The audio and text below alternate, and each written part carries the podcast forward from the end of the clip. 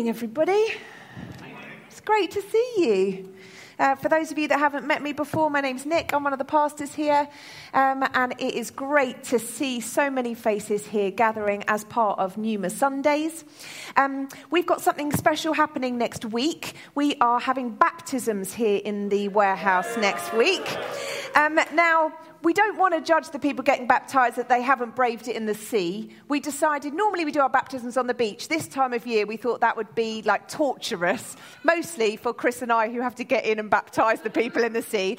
Um, so actually, the hot tub will arrive and be here at the front, and uh, we have a few people that will be being baptized next week. Now, baptism is where people say, I'm basically saying goodbye to an old way of living without God, and I'm embracing my whole life from here on in with God. It's a decision of you die to that past life without Him and you come back to life as a new creation. And it's, it's symbolic of that. You leave the old way in the water and you come up and step into a relationship with Jesus. It's like a public declaration that says, This is what I'm about from here on in. And so if you haven't been baptized and would like to be or would like to find out more information, we would love to speak to you. Um, and this is a great time to do it if you don't like the cold because you'll get the hot tub rather than the beach and the cold water, um, which Chris and I, every time we go to the beach, we love the beach baptisms. And as we walk into the water, without fail, the people being baptized do this Is it cold? And we always do this No every time, every single time. Yeah. so that's next Sunday. It's a great opportunity to invite friends and family to come um, and participate in a massive celebration. So um, come and talk to us if you'd like to be baptized. Um, but if not, make sure you're here to celebrate with those that are. So, you're joining us in a series we've been doing for quite a while now about culture and the culture we have here at Numa Church. Who are we? What are we like? What are we going after? What changes do we want to see happen? And we are on statement number seven, which is we look to love people well. So, if I can have my first slide up, that would be fab. There we go. So these are all the statements that form our culture, and we've been working through these. And there are culture groups that happen during the month as well, where small groups of people get together online and in person to talk about the day to day living out of these things. We've always said if this just becomes a set of stuff that we read and say and we don't live it, it's totally pointless. What a waste of time. This needs to be something that we live, we breathe, it brings change, and this is what we're going after. And today I'm going to be talking about loving people well. We look to love people well. And these are the statements that we have. They're a bit small for you, so I'm going to read them out for you. The first one says this As God has been generous with us, we always look to be generous with others in how we spend our time, energy, and money. We're confident that God loves to release blessing and favor into our lives for others and for ourselves. Second one, we're merciful with ourselves and others, committing to help people to take responsibility and find restoration when they make mistakes.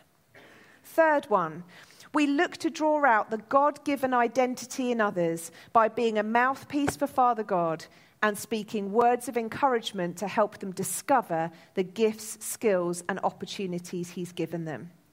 And lastly, we believe every individual is born on purpose and with a purpose, and we love to help people discover theirs. We do all we can to champion and equip people to run into their God given destiny. And so that really is like a summary of when we say we look to love people well, what do we mean? Well, we mean those things. And it's one thing to talk about love, and to be completely honest, this is like a transparency moment. This talk, if the Holy Spirit doesn't do something, and God's presence doesn't come and change us, this talk will be one of the most simple and potentially like brush off messages you've heard. When we talk about love, it's so easy for it to become some kind of trite message. And, and actually, like, oh, love people, yay, and we'll all agree we should love people, the end. So, if the Holy Spirit doesn't come and move in our hearts and our minds, you'll at least leave feeling like you've heard something upbeat because we're talking about love, not like forgiveness or bitterness or anything like that this morning. But my hope is that we actually start to grasp the depths of what love actually is. And it is more complex and more wide scoping than we could ever begin to imagine. It's not just a fluffy feeling or something we write on a Valentine's card, or it's not just a love song. It's something so much more than that. And that is my hope, is that we discover some of that this morning. And there's a, a, lady called Heidi Baker who I absolutely love. She's got this huge ministry over in Mozambique, and she says this She says, Love looks like something. Love looks like something, it acts. And I think it's one of the reasons why everyone is loving the John Lewis advert so much at the moment. If you've seen the Christmas ad from John Lewis, it's about a foster family, and the guy in the family learns how to skateboard in preparation for this teenage girl arriving, so that when she does, they have something that they can share, an experience they share together. Love looks like him nearly breaking his wrist, falling over a thousand times, going out in the depth of the night to try and learn how to skateboard. Love looks like something. It's not just someone turning up at the door and them hoping for the best. Love acts. Love requires surrender. Love isn't just fluffy, it's meaningful, it's hard, it's vulnerable.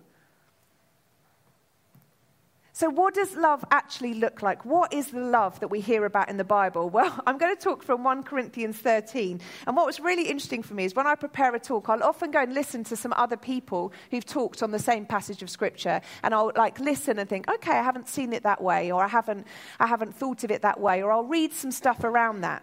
And when I looked for this, I was so struck by how little stuff there is out there on 1 Corinthians 13 from people actually preaching from this passage. Why? Because it's the one that everyone pulls out at weddings.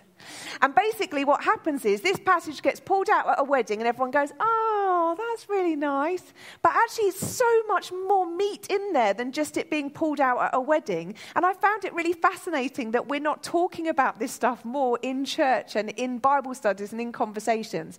So when you listen to this now, please try to not imagine yourself at your own or someone else's wedding where you're like, Oh, I've heard this a hundred times before. Like, actually try and really li- listen to the words in a new way. So it says this If I speak in the tongues of men or angels, but do not have love, I'm only a resounding gong or a clanging cymbal. If I have the gift of prophecy and can fathom all mysteries and all knowledge, and I have a faith that can move mountains, but do not have love, I'm nothing. If I give all I possess to the poor and give over my body to hardship that I may boast, but do not have love, I gain nothing.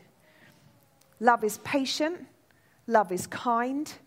It does not envy. It does not boast. It is not proud. It does not dishonor others. It's not self seeking. It's not easily angered. It keeps no record of wrongs. Love doesn't delight in evil, but rejoices with the truth. It always protects, always trusts, always hopes, always perseveres. There's nothing trite about that whilst it may look good on a Valentine's card, the depth of what this says is so much more than that. And I love this from N.T. Wright, who is a brilliant uh, theologian. He says this The point of 1 Corinthians 13 is that love is not our duty, it's our destiny. It's the language Jesus spoke, and we're called to speak it so that we can converse with him. It's the food they eat in God's new world, and we must acquire a taste for it here and now. It's the music God has written for all his creatures to sing, and we're called to learn it and practice it now so as to be ready when the conductor brings down his baton. There's something so beautiful about that image that language is something we're supposed to learn. This love language is it's something that we're supposed to train in almost, to be ready at any moment when God says, Go, and He brings down the baton. That moment that we would go out into the world and be people who love really well. So, what we're going to do quickly is I have some glamorous assistants that are hovering at the side of the room. If you've got a notepad with you, great. If you normally take notes on a phone or device, great. But if you haven't got anything to write with or take notes on today, then um, the girls are going to bring around some um, pieces of paper and pens. If you need something, just wave and they'll eventually get to you. Um, and actually, we're going to do a little exercise in some baselining on how we're doing in loving well this morning. So give the girls a little Give them a little cheer. There you go. Give them a wave. There's someone at the back there. They'll come to you as soon as they can. Huh?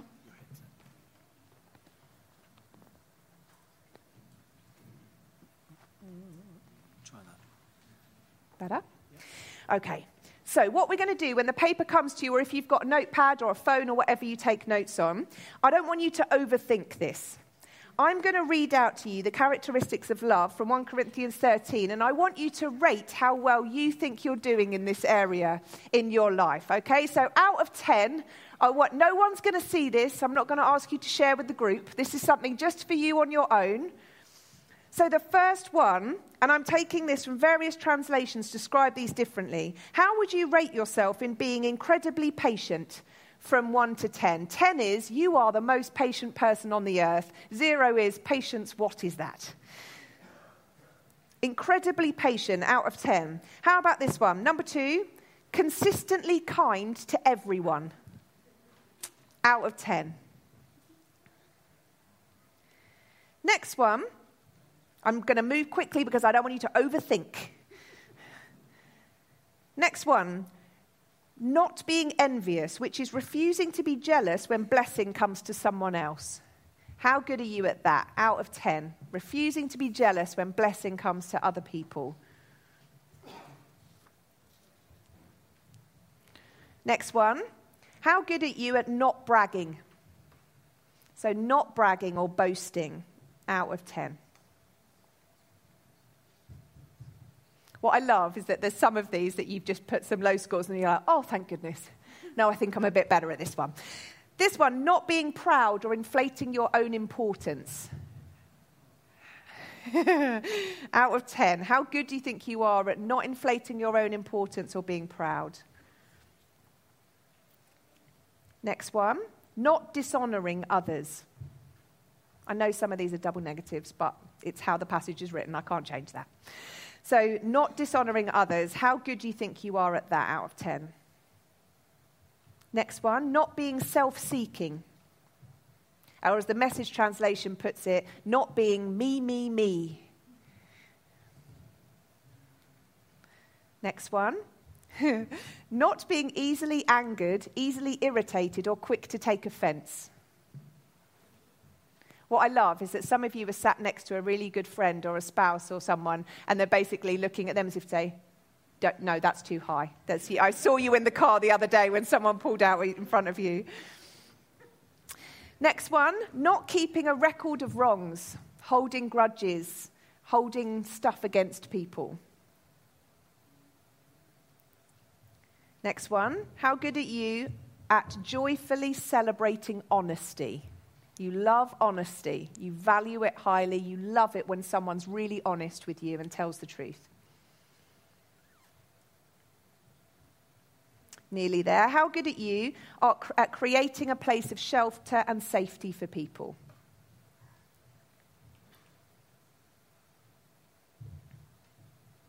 Out of 10, how good at you at trusting? Trusting people.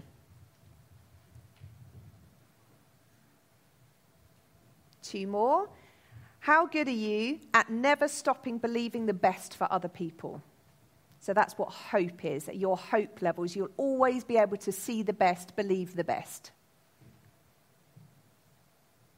And the last one, how good are you at persevering, which is never taking failure as defeat?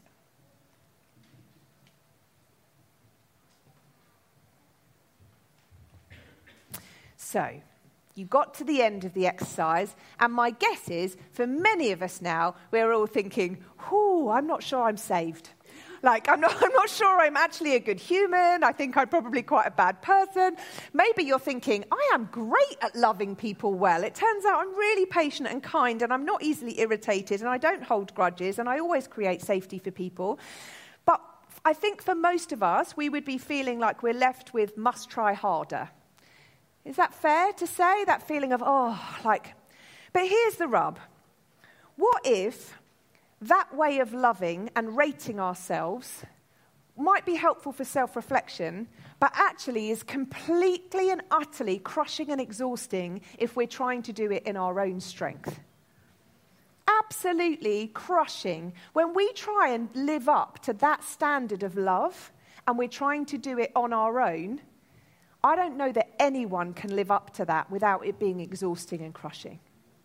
So we've discovered what is love. It's all of those things. But before we can live from that place and love people well, the much more important thing we need to discover is who is love.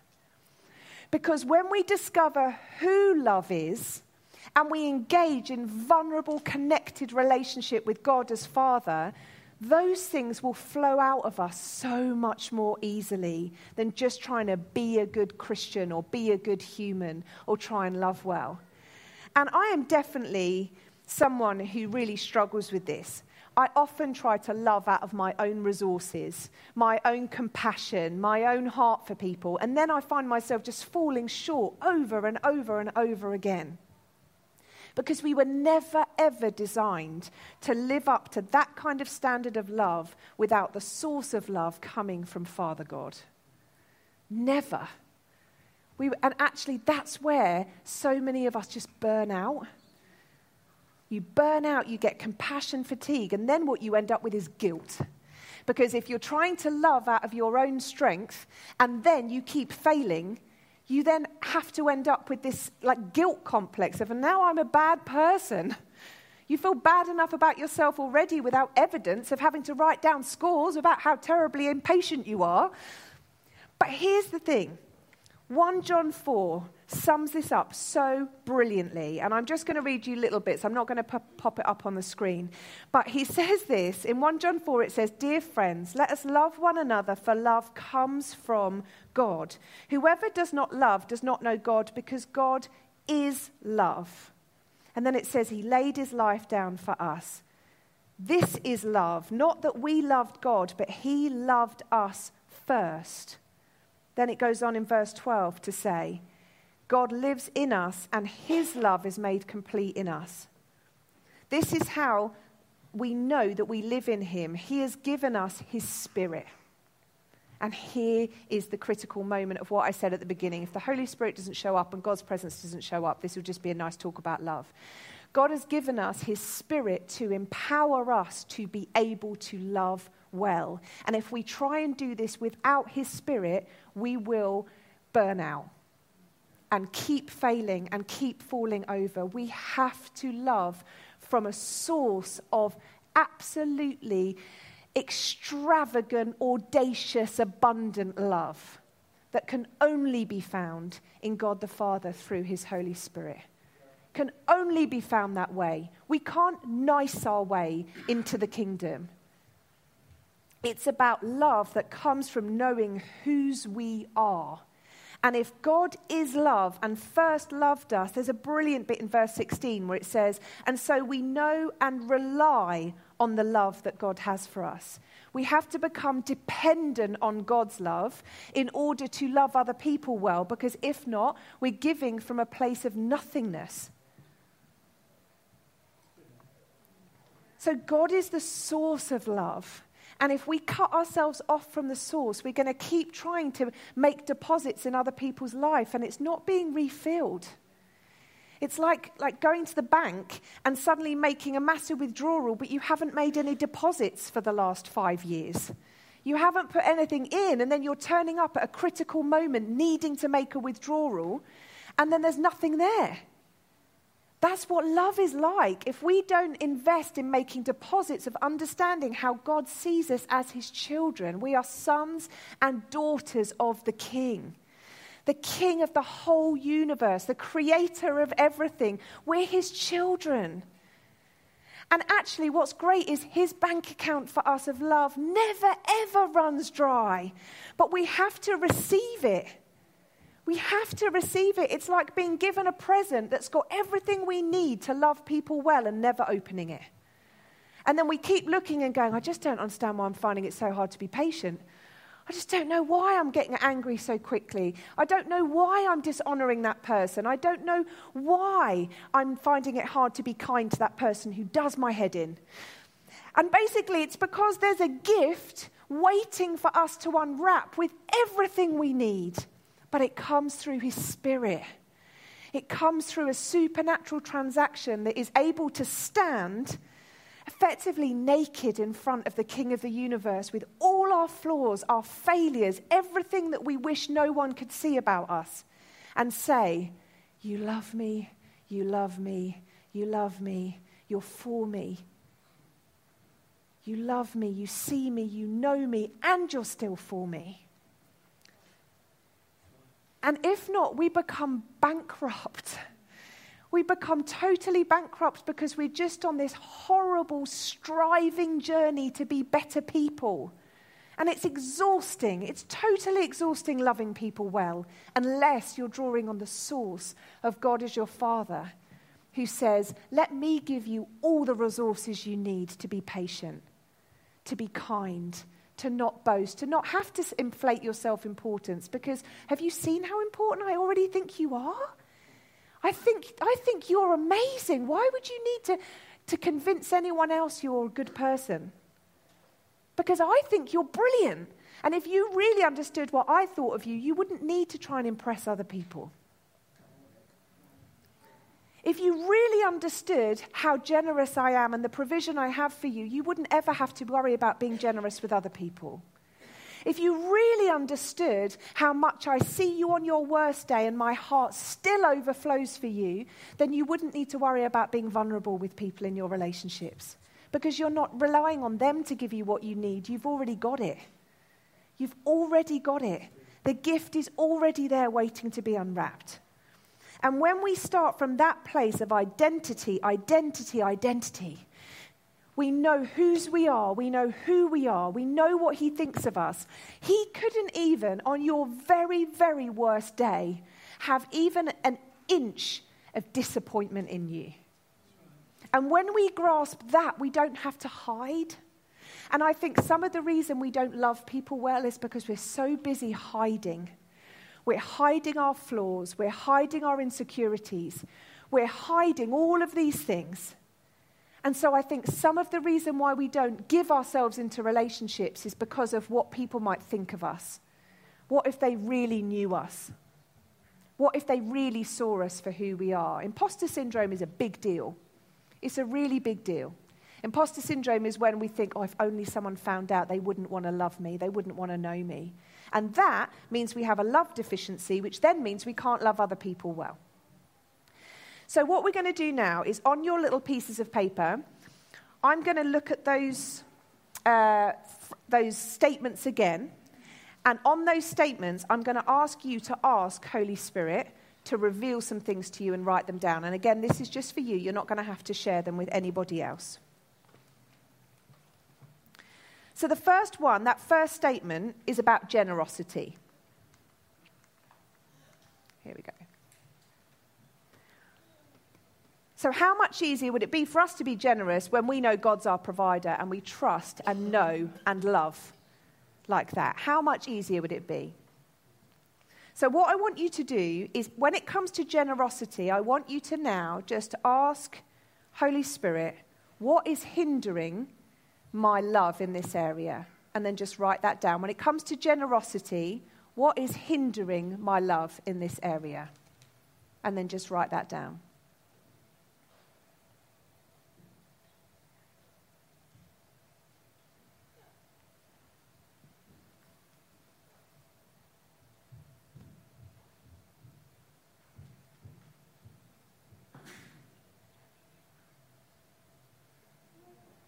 And then now ask the Holy Spirit, what do you want me to know? What do you want me to know?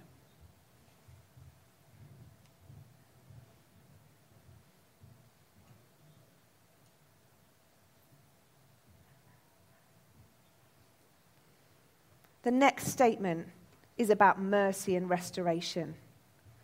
The Bible says, Those that are forgiven much love much. Why? Because they understand the source of love, loved them even at their worst point. And when they were forgiven much, they've learned how to love much. So now I want you to think when it comes to being merciful, forgiving people of their mistakes, I want you to now ask the Holy Spirit, what is hindering love for me in this area when it comes to being merciful? What is hindering love for me in this area? And then just write that down.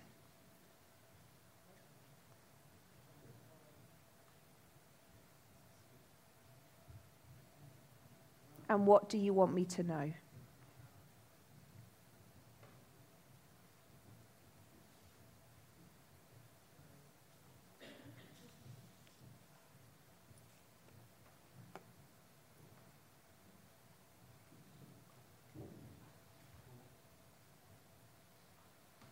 The next statement is all about drawing out the best in people, drawing out identity in people. If we're going to draw out the identity in other people, we have to know our own identity so we know what we're inviting people into. I often think that sometimes we feel like the worst advert for following Jesus because we look at our own lives and we're like, why would we want to invite someone into that? I don't feel like I'm living from a place of freedom. So actually, when we really understand our identity as sons and daughters, we can invite other people into that. And so now I want you to just ask Holy Spirit again. If you don't feel like you hear from God, go with your first instinct. It's okay. There's no like, well, God didn't say an audible voice in my head. That's okay. Just be able to just ask God now, what is hindering me from drawing out the identity in other people?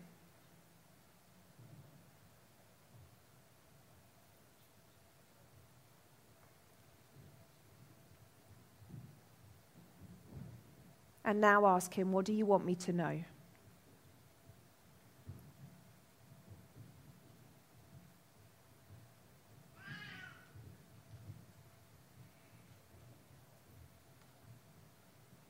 And lastly, this last statement is all about releasing people into their destiny.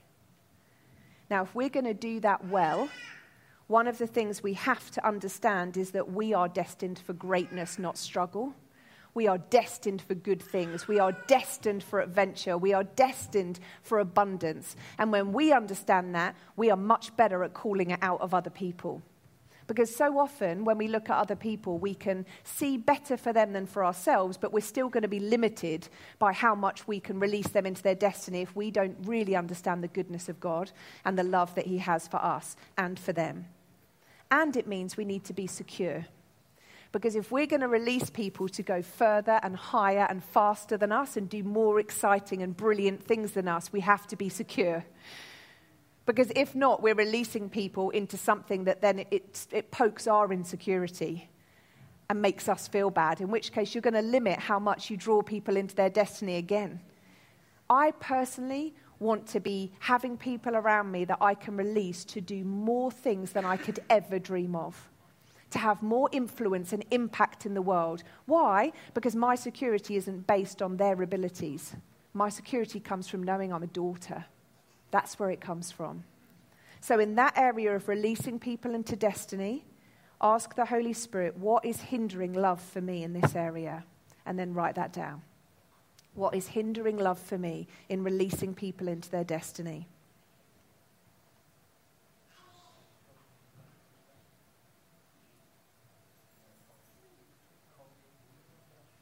And then, what do you want me to know? Ask God, what do you want me to know?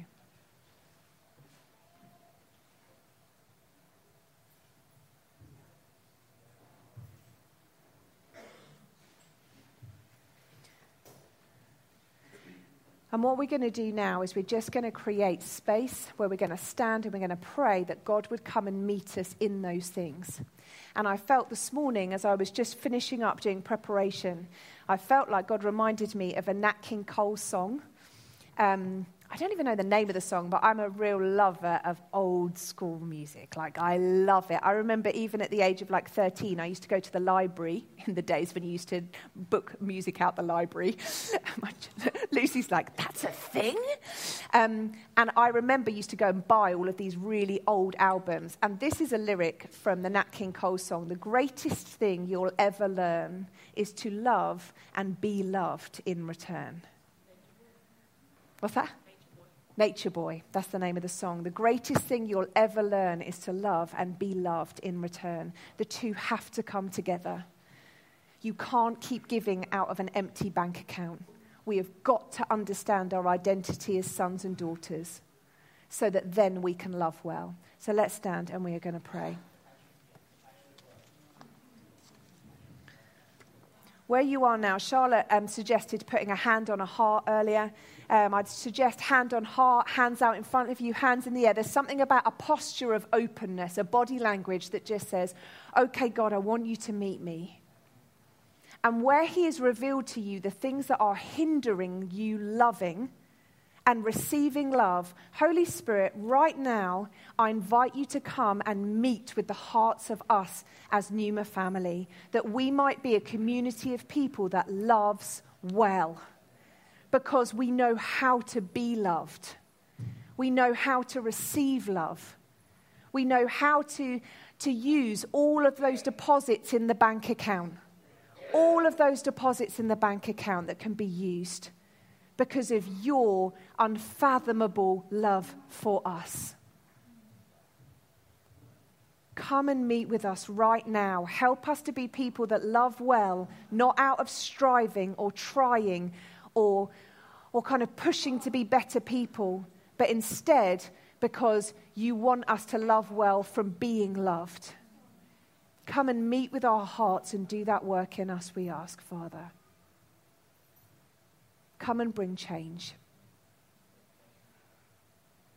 And I believe as I've been preparing for this today, there are some people who are carrying sickness in their body and illness in their body, and actually, love and being loved and receiving love is actually what's going to change that physical condition and that mental health condition and emotional condition. That as you allow yourself to be loved and Him to lavish love on you, you will find that you are well, that you'll find you're well. So, Father, we ask that you would do that right now. Come and love us into wholeness and wellness. Thank you, Jesus. Thank you, God. Amen.